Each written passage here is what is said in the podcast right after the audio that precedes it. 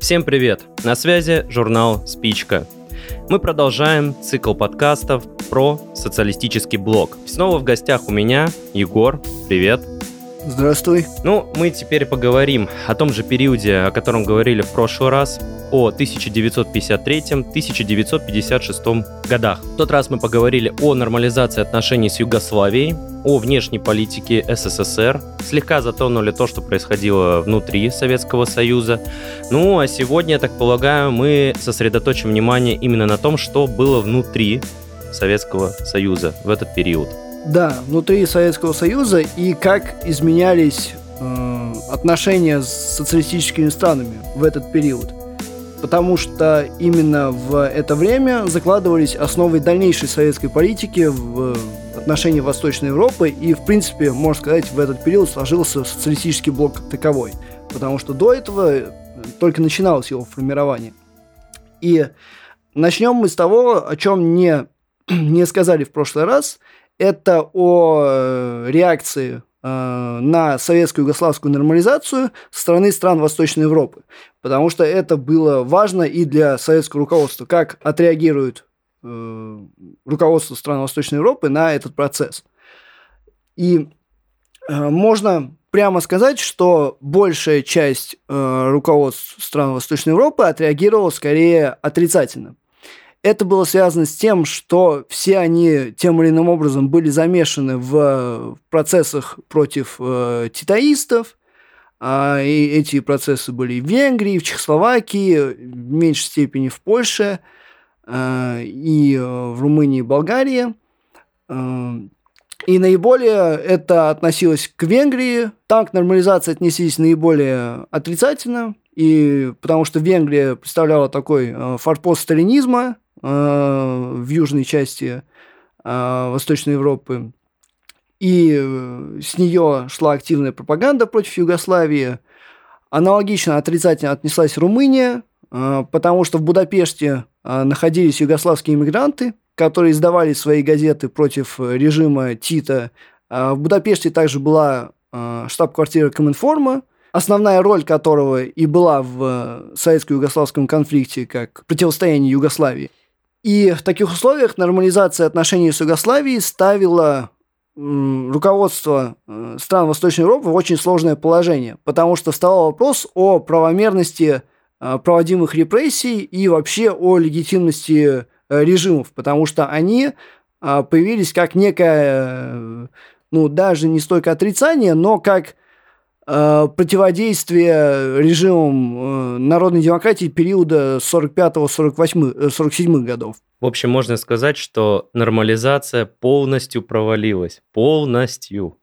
В отношении того, как на это реагировали э, руководство стран Восточной Европы, да, и вот в этот период именно страны Восточной Европы с Югославией Э, нормально еще взаимодействовать не стали. И это а, осложнялось также тем, что Советский Союз э, долгое время не посвящал страны народной демократии свои планы по нормализации. Все, о чем мы говорили в прошлый раз, практически разрабатывалось только в СССР. Само советское руководство опасалось э, реакции стран народной демократии на этот процесс.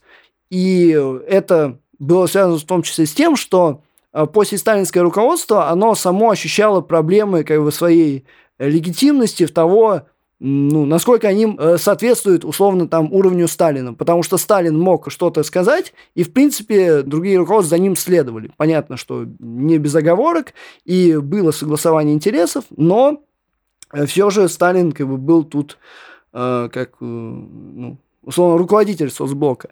А постсталинское руководство испытывало проблемы, потому что не было того же авторитета. И тот же Хрущев уже, когда нормализация вошла в некое положительное русло в 1955 году, а, когда уже э, произошел визит советский в Югославию, уже после этого Хрущев стал активнее зондировать настроение стран Восточной Европы и показывать, что да, конечно, нормализация имеет проблемы, с Югославией не все так просто, э, но мы, э, оно идет успешно, и оно в наших интересах, не только Советского Союза, но и, в принципе, Восточного блока. Но была э, одна страна, которая, можно сказать, была заинтересована в нормализации. В этот период она тоже не проявляла прям такого к этому интереса, но затем э, стала проявлять наиболее активно, это, собственно, немецкие коммунисты и ГДР. Во-первых, это в том числе было связано с тем, э, что восточно-германское руководство э, почти не проводило чисток против э, титаистов, и репрессии, которые там были, они были значительно меньше, и немецкие коммунисты были заинтересованы в установлении дружеских контактов с Югославией, чтобы выйти из дипломатического вакуума. А, потому что ее не признавали никакие страны, страны за пределами соцлагеря из-за блокады со стороны ФРГ. Любая страна, которая признавала ГДР, автоматически теряла любые дипломатические контакты с ФРГ. А, в конечном итоге, кстати, ГДР удастся наладить нормальные отношения с Югославией и получить дипломатическое признание. А, вроде это было в 1957 году. И Югославия станет первой страной, которая формально вне соцлагеря. Эм, хотя еще ну, не капиталистической страной. Первая капиталистическая страна признания это будет уже в 60-е годы. Правда, затем Югославии досталось от ФРГ, потому что та разорвала как раз тоже все политические экономические контакты, и, и у Югославии начались экономические проблемы от этого. Но там уже договаривались с Советским Союзом по этому поводу. То есть в этот период страны Восточной Европы реагировали на э, нормализацию Э, отрицательно и настороженно, э, хотя антиюгославская пропаганда поумерила свой пыл, но тем не менее каких-то подвижек существенных не было. Теперь поговорим о ситуации в СССР в 1953 году, о экономике, внешней политике и изменениях в идеологии. Мы уже кратко говорили о том, какие принципы были в программе нового курса, но сейчас напомним. В экономической сфере это было снижение темпов роста тяжелой промышленности, снижение вкладываемых средств в военно-промышленный комплекс, увеличение инвестиций в сельское хозяйство и легкую промышленность, ряд мер по улучшению сельского хозяйства и мотивации труда колхозников, в частности, повышение закупочных цен, отмена незавершенного капитального строительства, повышение благосостояния населения и снижение привилегий партийных чиновников. Как мы уже упоминали, новый курс не был чем-то, что резко придумали Берия и Маленков. Это была программа, отдельные аспекты, которые уже а, разрабатывались э, Маленковым в 1900, э, с 1949 года и он направлял различные записки Сталину, в частности, по сельскому хозяйству, о том, что нужно реформировать сельское хозяйство. А сама эта программа уже в качестве, уже в комиссии стала разрабатываться с 1952 года. Более того, в изначальную первую пятилетку, которая в 1950 году разрабатывалась, еще до начала Корейской войны, а, закладывались принципы улучшения жизни населения и улучшения положения в сельском хозяйстве. А, то есть эти проблемы осознавались и Сталиным. А, но Корейская война много изменила и отложила эти э, преобразования в долгий ящик.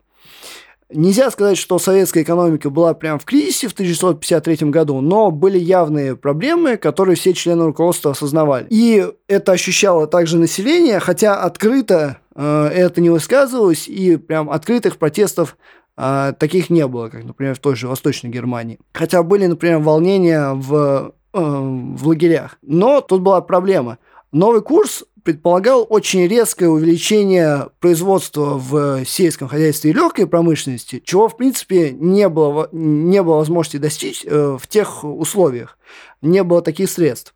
То есть само направление нового курса было верным э, по улучшению жизни населения и решению назревающих проблем, но ближайшие цели и методы, которые он ставил – а, были не вполне реализуемы. И это затем сыграет на руку Хрущеву, потому что он затем э, обвинит Маленкова в 1955 году, когда Маленкова будет снимать, э, в нереалистичных экономических планах. А в политической сфере основным принципом нового курса стало коллективное руководство, что теперь нет одного вождя, а есть группа наиболее влиятельных руководителей, которые решают все совместно. Потом, конечно, вождь появится э, в лице э, Хрущева, но его власть все же будет ограничена по сравнению с властью Сталина.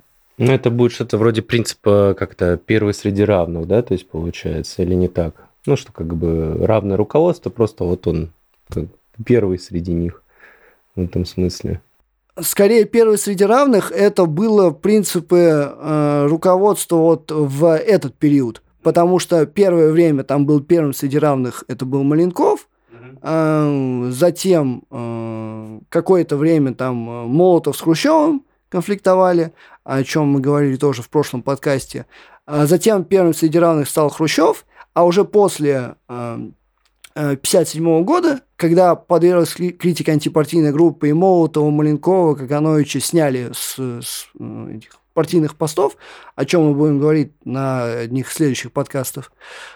Э, потом уже Хрущев фактически имеет практически полноправную власть, а, собственно, в то, но в том числе за счет того, что он расставил лояльных ему людей на важные посты. И принцип э, коллективного руководства означал не только стремление не допустить нового Сталина, но и попытку найти э, компромисс между разными бюрократическими структурами. То есть э, это была партия, государство, ВПК основное, Министерство государственной безопасности – и э, бюрократия как бы начала осознавать некие свои интересы, и все тянули одеяло на себя. И временно появился такой вот компромисс э, между всеми, чтобы ни одна структура не захватила полного влияния. Во внешней политике основным нововведением нового курса стал принцип мирного сосуществования.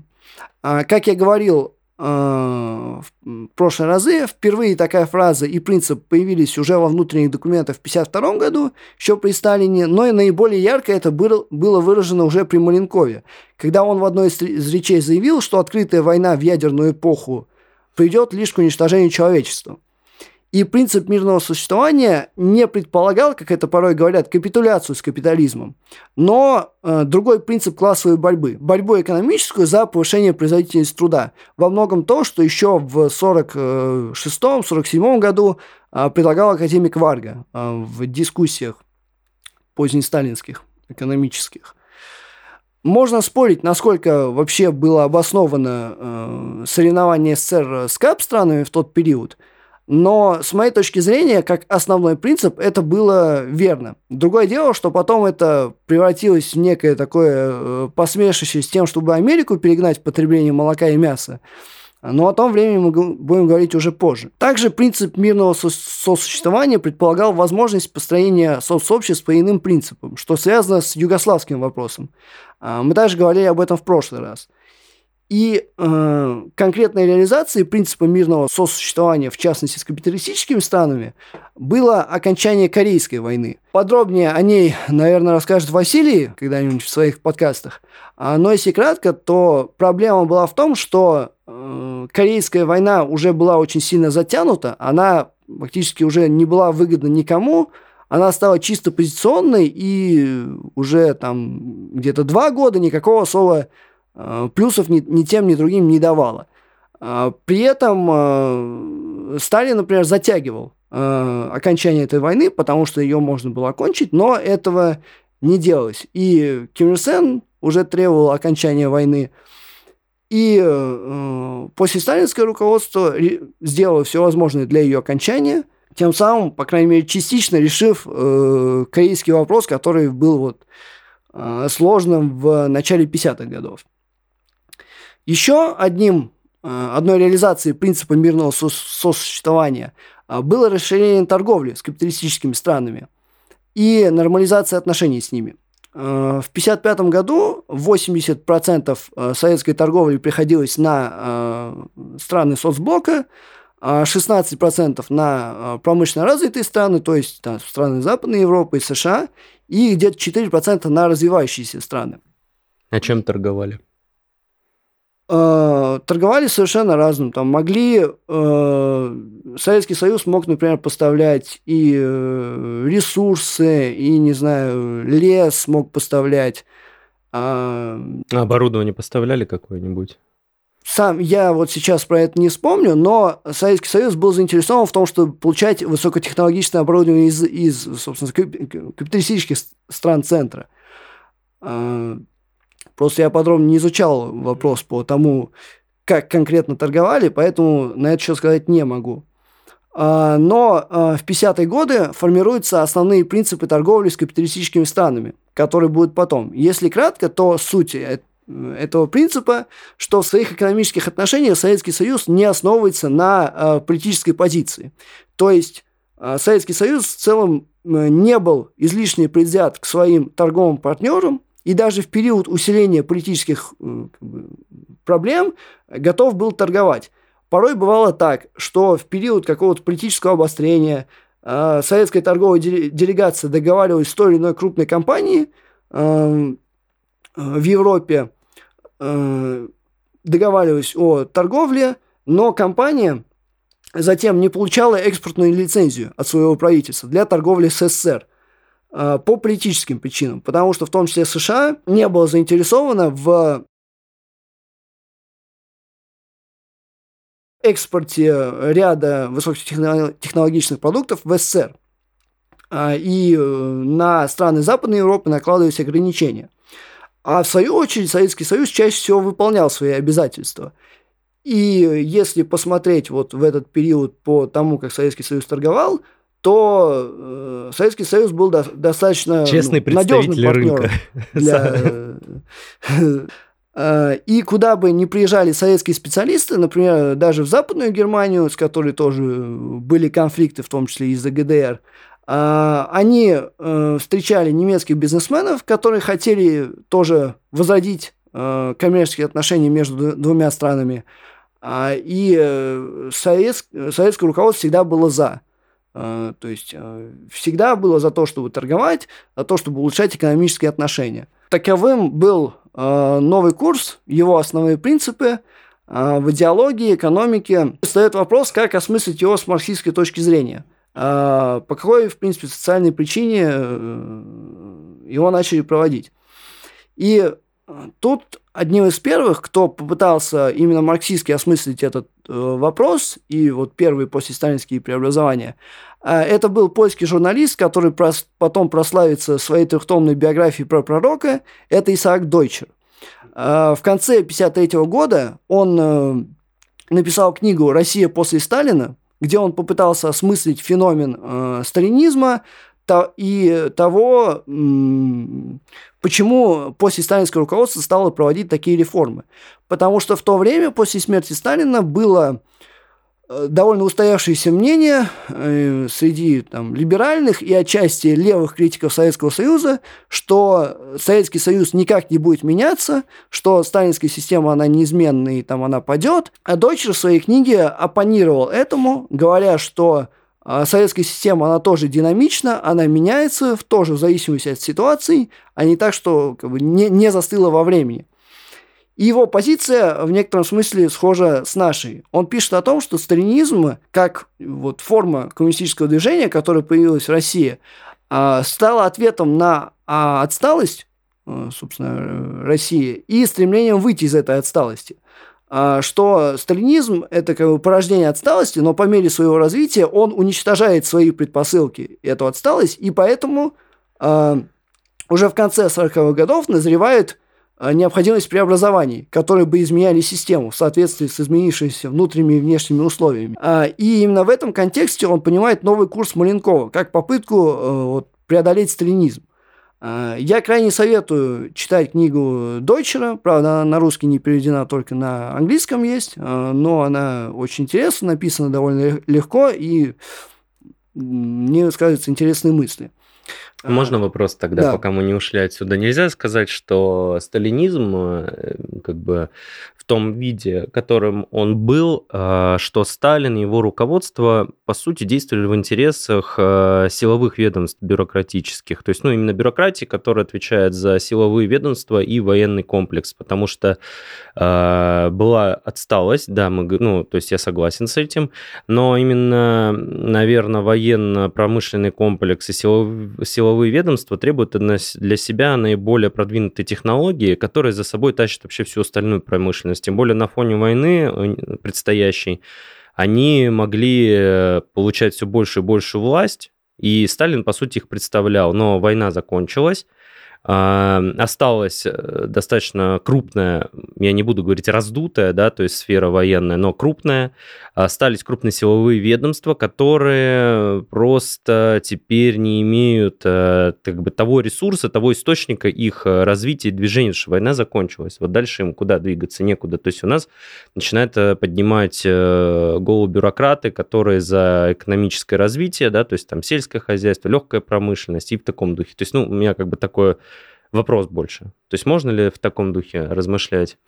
Я бы скорее сказал, что нет, потому что если смотреть на работы, которые, например, анализируют проблемы воен... военно-экономического планирования в СССР до войны, это э, такой интересный э, историк-экономист э, Ленард Самуэльсон. Он писал вот про как раз военно-экономическое планирование, про роль военных в экономических планах, то там он показывает, что да, роль военных действительно была, но она скорее была э, э, подчиненной.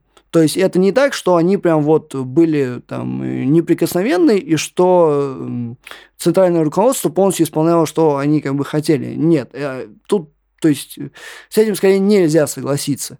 Это не ситуация, как э, позднесоветская, когда там э, про когда реально в центральном руководстве были представители ВПК, и они лоббировали свои интересы, и э, их приходилось слушать. Или когда там э, Сафронов тоже рассказывал, и недавно вышла книга Николая Митрохина про советскую экономику, и там тоже показывают, что там представители ВПК приходили в Госплан, давали свои данные э, по сырью и по всему, что им нужно, и Госплану приходилось просто это выполнять без каких-либо вопросов, потому что повлиять на это никак было нельзя.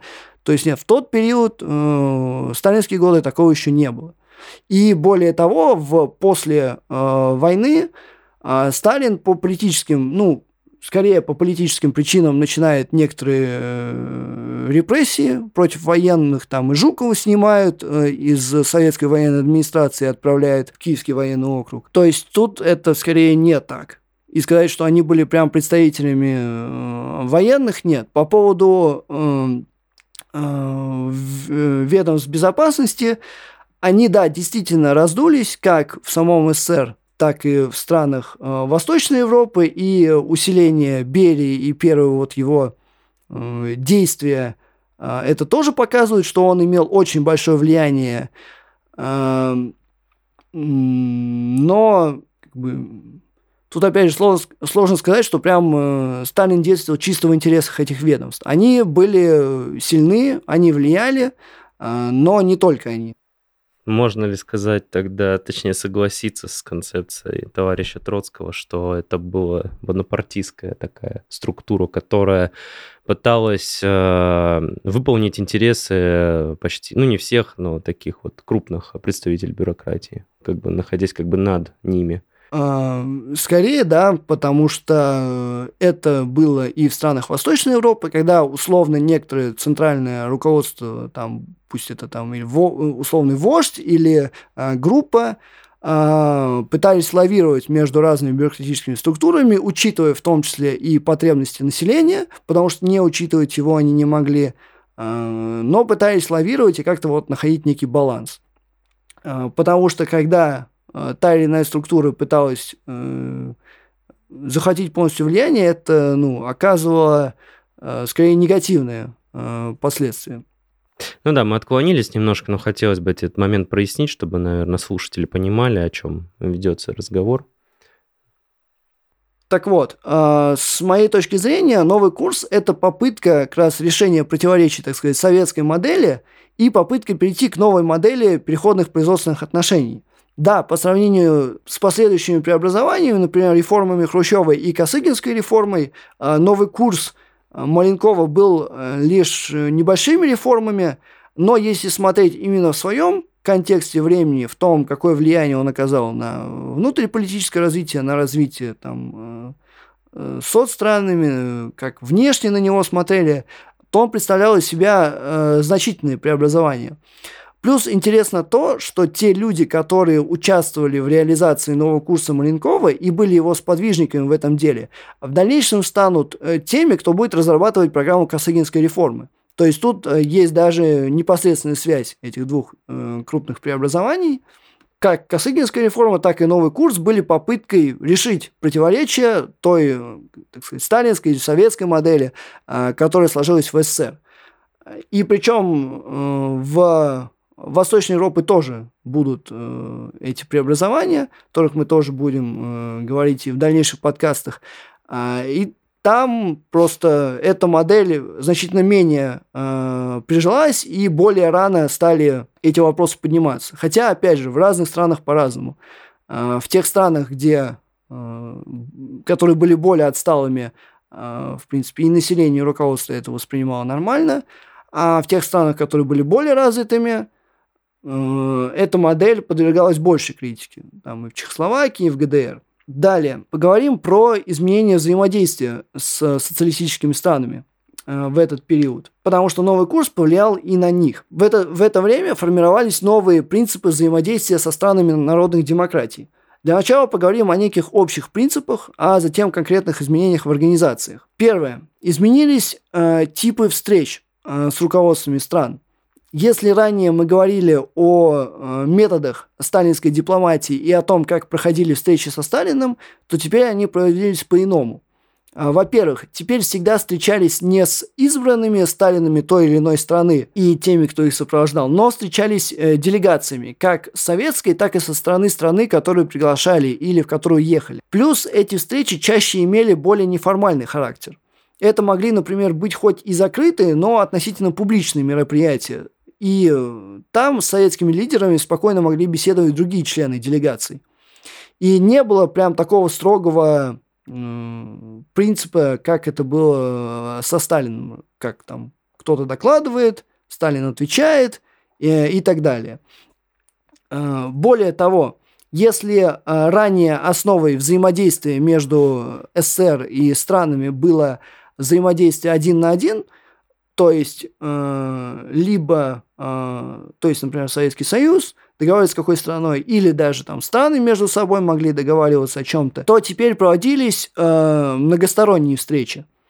Э, с, тысяч, с 1954 года советское, советское руководство активно и подробно информировало э, союзников о советской позиции по каким-либо вопросам международной политики – и даже о действиях, которые планировали предпринять э, в области отношений между Советским Союзом и э, западными странами. И требования э, интенсивной координации повлекли за собой изменение регулярности многосторонних встреч на высшем уровне. Если с 1949 года, с последней сессии Коминформа и до смерти Сталина была проведена только одна известная нам встреча на высшем уровне, то с ноября 54 по январь 57 состоялось э, целых 7 встреч на высшем уровне.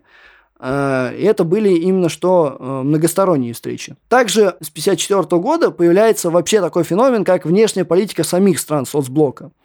Если ранее она ограничивалась только соцблоком, а в мировой политике была очень эпизодической, то теперь Советский Союз был заинтересован в более активной деятельности своих сателлитов. А, я не помню, рассказывал ли я это в первом или втором подкасте, но в 40-х годах в Советском Союзе создавали сборник, в котором э, нужно было описать внешнеполитическую деятельность стран Восточной Европы. И составители сборника очень затруднялись сделать это, потому что не могли вывести никакой принцип, никакие принципы такой политики. Как бы. Ее в сущности ну, не было еще в то время. За соцблок будет говорить СССР. Да, э, в сталинские времена так и было. А, то есть с середины 50-х а, годов а, отходят от строгой как бы, иерархии отношений, которая была в сталинские времена, приходя, по крайней мере, к формально равным отношениям. И даже в некоторых аспектах реально равных. Хотя, как мы увидим порой по событиям 56 года, Советский Союз все же был, так сказать, гегемоном в, в своем блоке. В этот период произошло еще одно важное событие, которое прямо не повлияло на весь Сузблок в этот момент, но повлияет очень сильно в дальнейшем. Это получение независимости ГДР. Хотя руководство ГДР, э, хотя государство ГДР появилось в 1949 году, но оно все еще находилось под оккупацией. И это было не только формальное получение независимости. Германская Демократическая Республика была все еще зависима от Советского Союза, косвенно, но она стала проводить более независимую политику. Изменилось и положение ГДР в соцблоке. До этого она не была в полной мере включена в соцблок, ее ну, не воспринимали как э, социалистическое государство, потому что положение было очень нестабильным, и даже в 1953 году, сразу после смерти Сталина, все советское руководство думало о том, как бы продать э, ГДР э, как бы, Западу для нормализации отношений, в том числе для нормализации, для перемирия по Корейской войне. Это думали все, там и не только Берия, там и Маленков, и Молотов были с этим согласны. Но э, потом поняли, что ГДР стала важна э, для советского руководства именно как член блока. А, это в том числе было связано с а, попытками, э, ну, достаточно удачными попытками ремилитаризации ФРГ, которая проходила в 1954-1955 году, и получение ей независимости. То есть это было в том числе как ответ на это.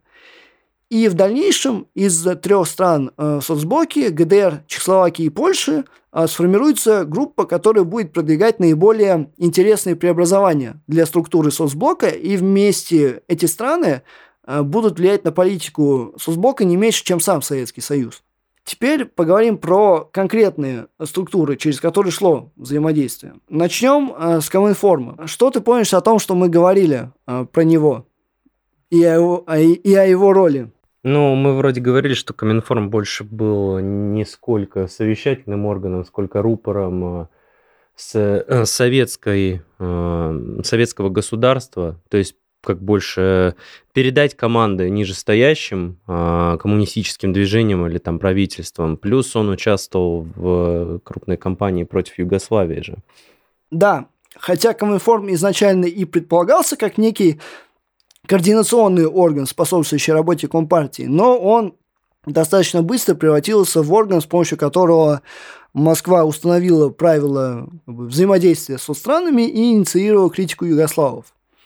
Но после 1949 года не, не происходило ни одного совещания Коминформа. Нет еще точно понимания, почему так вышло, но исследователь Адибеков предполагает, что в 50 году Сталин после разговора с лидером итальянской компартии Пальмира Тольятти, а эта компартия была очень влиятельной и одной из успешных в Западной Европе, он с ним говорил об, о Коминформе, и Тольятти высказал критику по этому поводу, э, потому что э, Коминформ дискредитирует как бы борьбу за социализм, и в странах Западной Европы спрашивают о том, как как бы, компартии этих стран связаны с, э, с Коминформом, и это создает им проблемы. А, скорее всего, Сталин прислушался к этим критическим высказываниям, и, в принципе, вот после 50 года никаких особых преобразований в Коминформе не происходило до 53-го.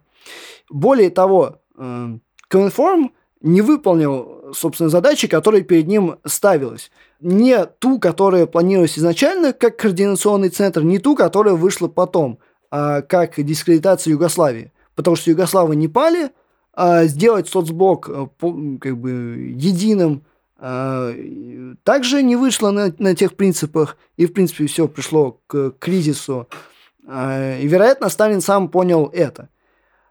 И с 50 -го года Коминформ представлял из себя чисто информационную структуру. Про него все забыли такое ощущение. Да, почти. Оттуда в СССР шла информация о положении в компартиях, а, и через э, Коминформ порой руководство Восточной Европы обменивались какой-то конфиденциальной информацией. И теперь вопрос.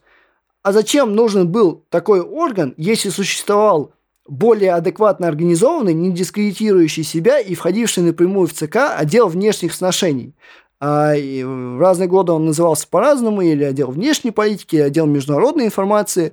Но, по сути, в структуре ЦК был, после того, как Коминтерн закрыли, как бы формально его распустили, на деле все перешло в структуру ЦК, и в структуре ЦК остался отдел международной информации. А, или внешней политики, да, разные названия. И он курировал основное направление внешней политики именно из ЦК, а, сотрудничество с компартиями и так далее. И в этом смысле Коминформ, в принципе, был не нужен в том виде, в котором он существовал, потому что частично он дублировал функции этого отдела, но был и дискредитирован антиюгославской пропагандой, и, в принципе, работал хуже. Плюс, в отличие от структуры в ЦК, в Коминформ входили лишь отдельные э, компартии. Например, туда не входили э, компартия Китая – которая была очень влиятельной, и без э, обсуждениями с Мао не решались никакие вопросы в азиатском регионе. Туда также не входили ряд других стран Компартии в мире, то есть это была очень ограниченная структура. После смерти Сталина некоторые деятели Коминформа с советской стороны пытались предлагать какие-то преобразования, провести новое совещание в 1954 году. На имя Хрущева посылались докладные записки, но советским руководством они игнорировались. Более того, в 1954 году в процессе нормализации советско-югославских отношений а, часть антиюгославских структур Коминформа упразднили. Это так называемый Союз югославских патриотов по освобождению народов Югославии, где были а, иммигранты из э, Коммунистической партии Югославии, антититовские, и радиостанция «Свободная Югославия» тоже упразднилась, которая вела радиопередачу на Югославию. На подвижки к распуску Коминформа повлияло также сотрудничество СССР со странами третьего мира. Об этом сотрудничестве нужно будет записывать отдельный подкаст, потому что это тоже интересная тема и, в принципе, как соцблок с ними взаимодействовал, не только СССР. Но вот в 50-е годы начинается активное проникновение СССР в страны третьего мира, потому что они начинают получать независимость, а, высказывают какие-то свои позиции которые не соотносились э, с капиталистическими странами. Ну и не сказать, что они полностью соотносились с социалистическими какими-то странами. То есть там уже больше преобладало, наверное, национально-освободительное движение, чем э, социалистические.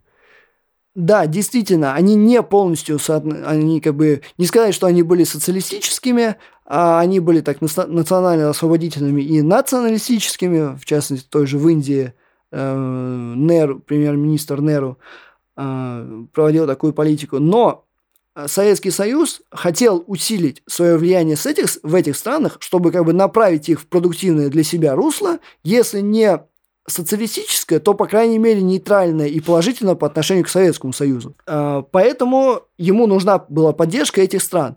А руководство этих стран, в частности тот же Неру, из Индии тоже критиковал Коминформ потому что он вот в беседах, в принципе, предлагал ликвидировать Коминформ и газету «За прочный мир, за народную демократию». Говорил о том, что коммунисты в той же Индии, они действуют строго под э, диктат Советского Союза и ну, не всегда соотносятся с местными условиями, что вообще происходит.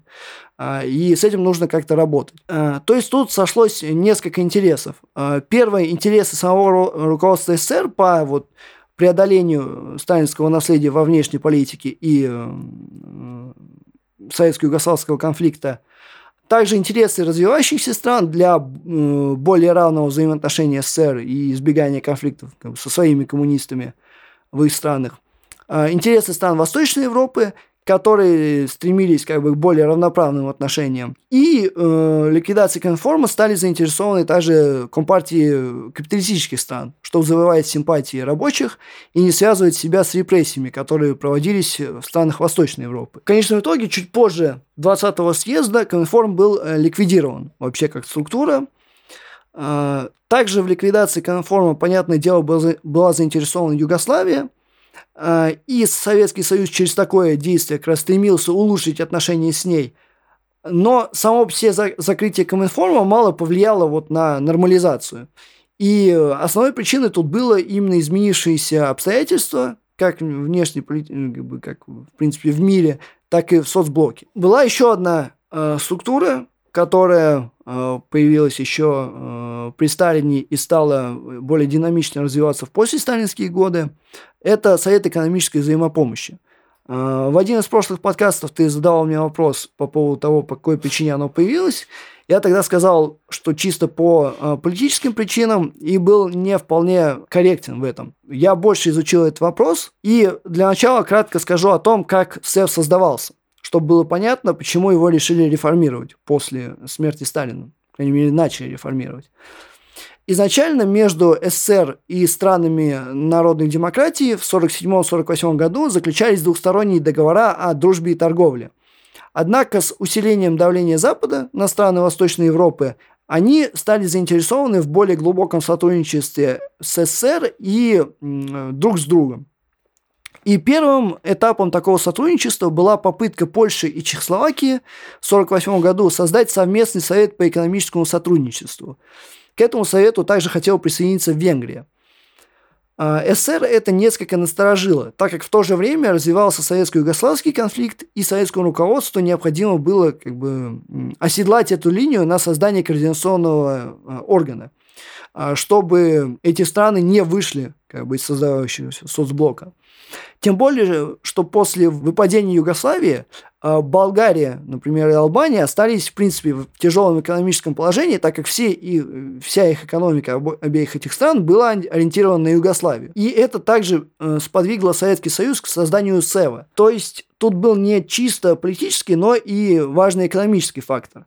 Причем в создании СЭВа проявилась Э, большая инициатива самих стран-участниц. У них были многочисленные предложения по целям организации, методам работы, структуре, э, которые действительно учитывались.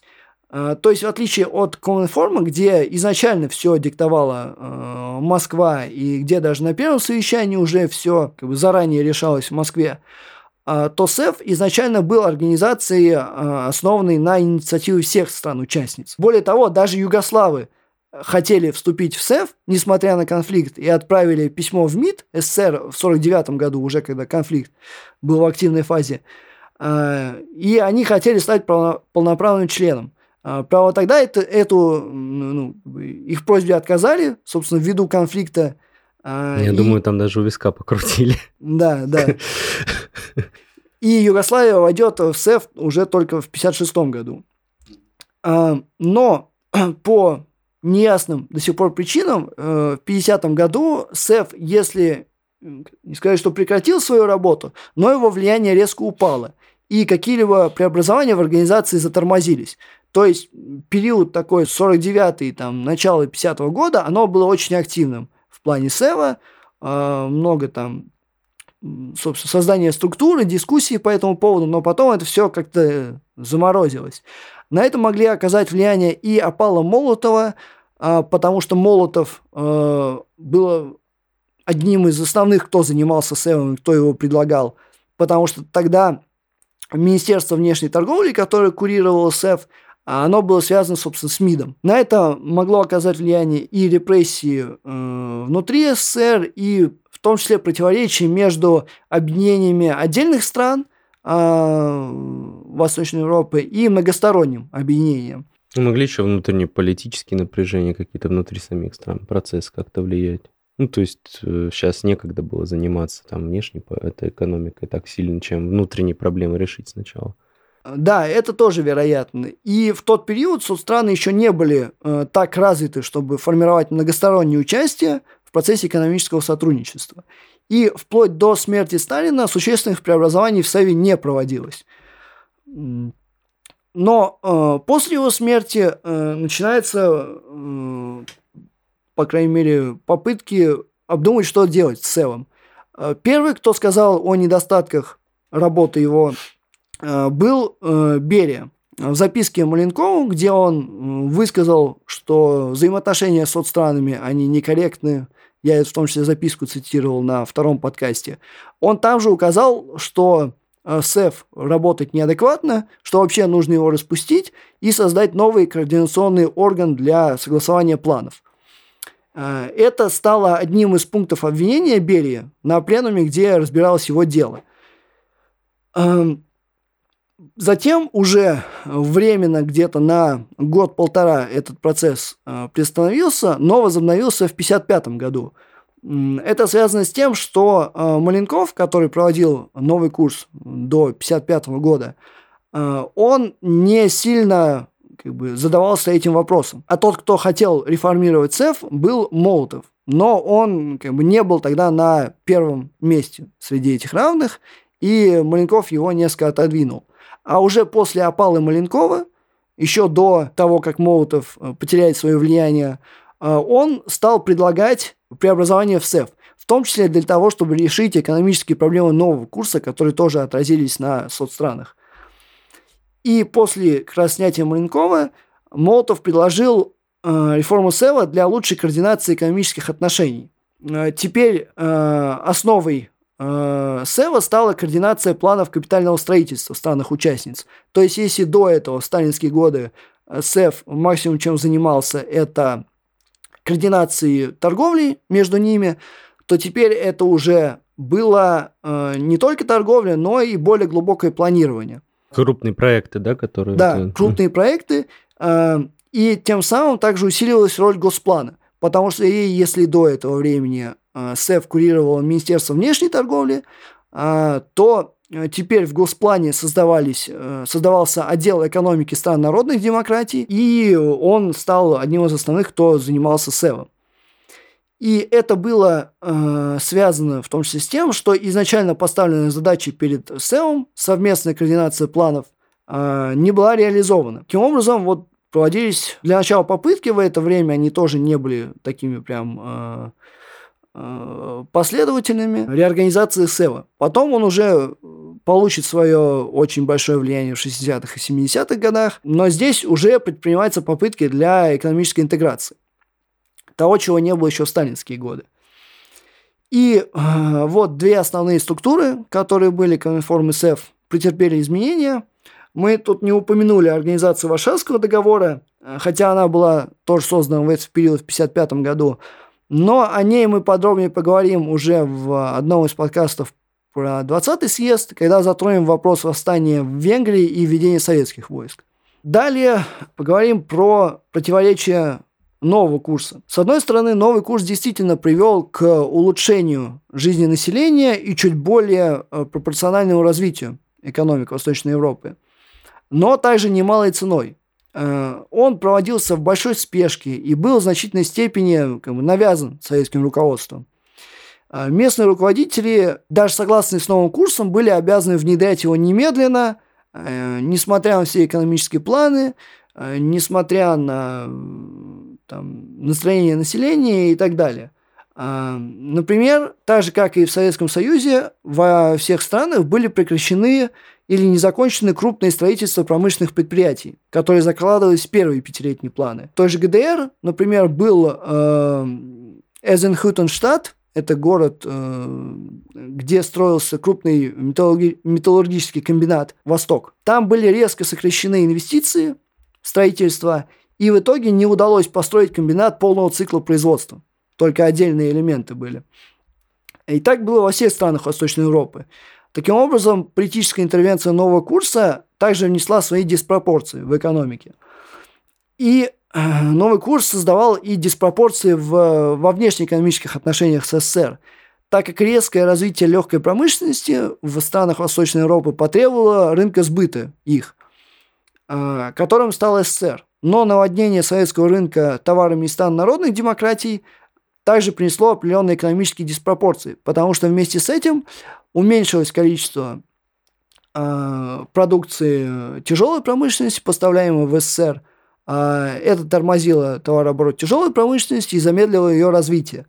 Таким образом, новый курс, хотя и принес определенное положительное влияние в экономику СССР и стран Восточной Европы, но вызвало и диспропорции, в силу чего к 1955 году часть мер нового курса, в частности, излишнее повышение инвестиций в легкую промышленность, сходит на нет.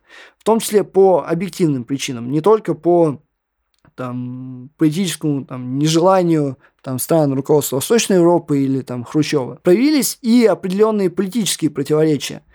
Партии еще не были расколоты, что случится после 20-го съезда, когда там будет открытая конфронтация. Но к этому уже подходило. И с 1953 года вновь начинается активная внутрипартийная борьба между бывшими ставленниками Москвы и национальными коммунистами, которые вновь выходят на политическую арену. Эти конфликты происходили примерно по трем сценариям, условно их можно разделить. Первый – это наиболее открытые конфликты. Это происходило в Польше и Венгрии. Во многом это было связано в том числе с сильными экономическими противоречиями, которыми в этих странах новому курсу решить не удалось. А, население было э, открыто недовольно, а бывшие ставленники Москвы не хотели уступать власть. А, далее, второй вариант – это более умеренная реакция на новый курс. Это происходило в ГДР, Болгарии и Чехословакии. Там руководство было более или менее единым, не было таких э, сильных конфликтов между национальными коммунистами и ставленниками Москвы.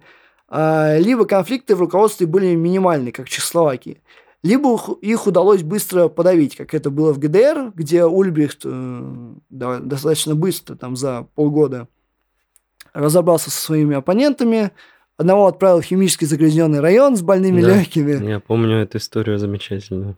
Да. А, но, тем не менее, э, в тот период удалось избежать э, как бы явного такого какого-то раскола в этих, э, в, этом, в этих странах вот этого второго э, варианта и сохранить э, стабильное положение. Ну, а то есть они как, у них раскол был именно как вот прям раскол политический, или они, образно говоря, сели за стол и начали это обсуждать? Как бы просто две позиции было, как решить эту проблему, то есть что делать с, этой, с этим вопросом? Например, в Польше это скорее именно было обсуждение. Но в Польше явный раскол произойдет уже после, э, после 20-го съезда, когда произойдет амнистия и э, из тюрьмы выйдет Гамулка, который будет открыто критиковать э, программу предшествующего руководства. А в Венгрии же это было именно прям э, ну, достаточно открытая критика, потому что был Имре Нать, который стал премьер-министром в 1953 году, а Ракоши э, сняли с поста премьер-министра, э, он стал только лидером, ну, секретарем, э, генеральным секретарем в партии. А, более того, у Имре Надя была даже такая довольно крупная, ну, не сказать прям фракция, но группа в партии, которая его, поддерживала. Также началась критика с э, улиц, а, в Венгрии стали создаваться свои, там, ну, население, там, интеллектуалы стали создавать свои организации, то есть там прям именно назревал довольно сильный раскол, что, в общем-то, и приведет к венгерским событиям 56 года. Об этом еще поговорим дальше отдельно.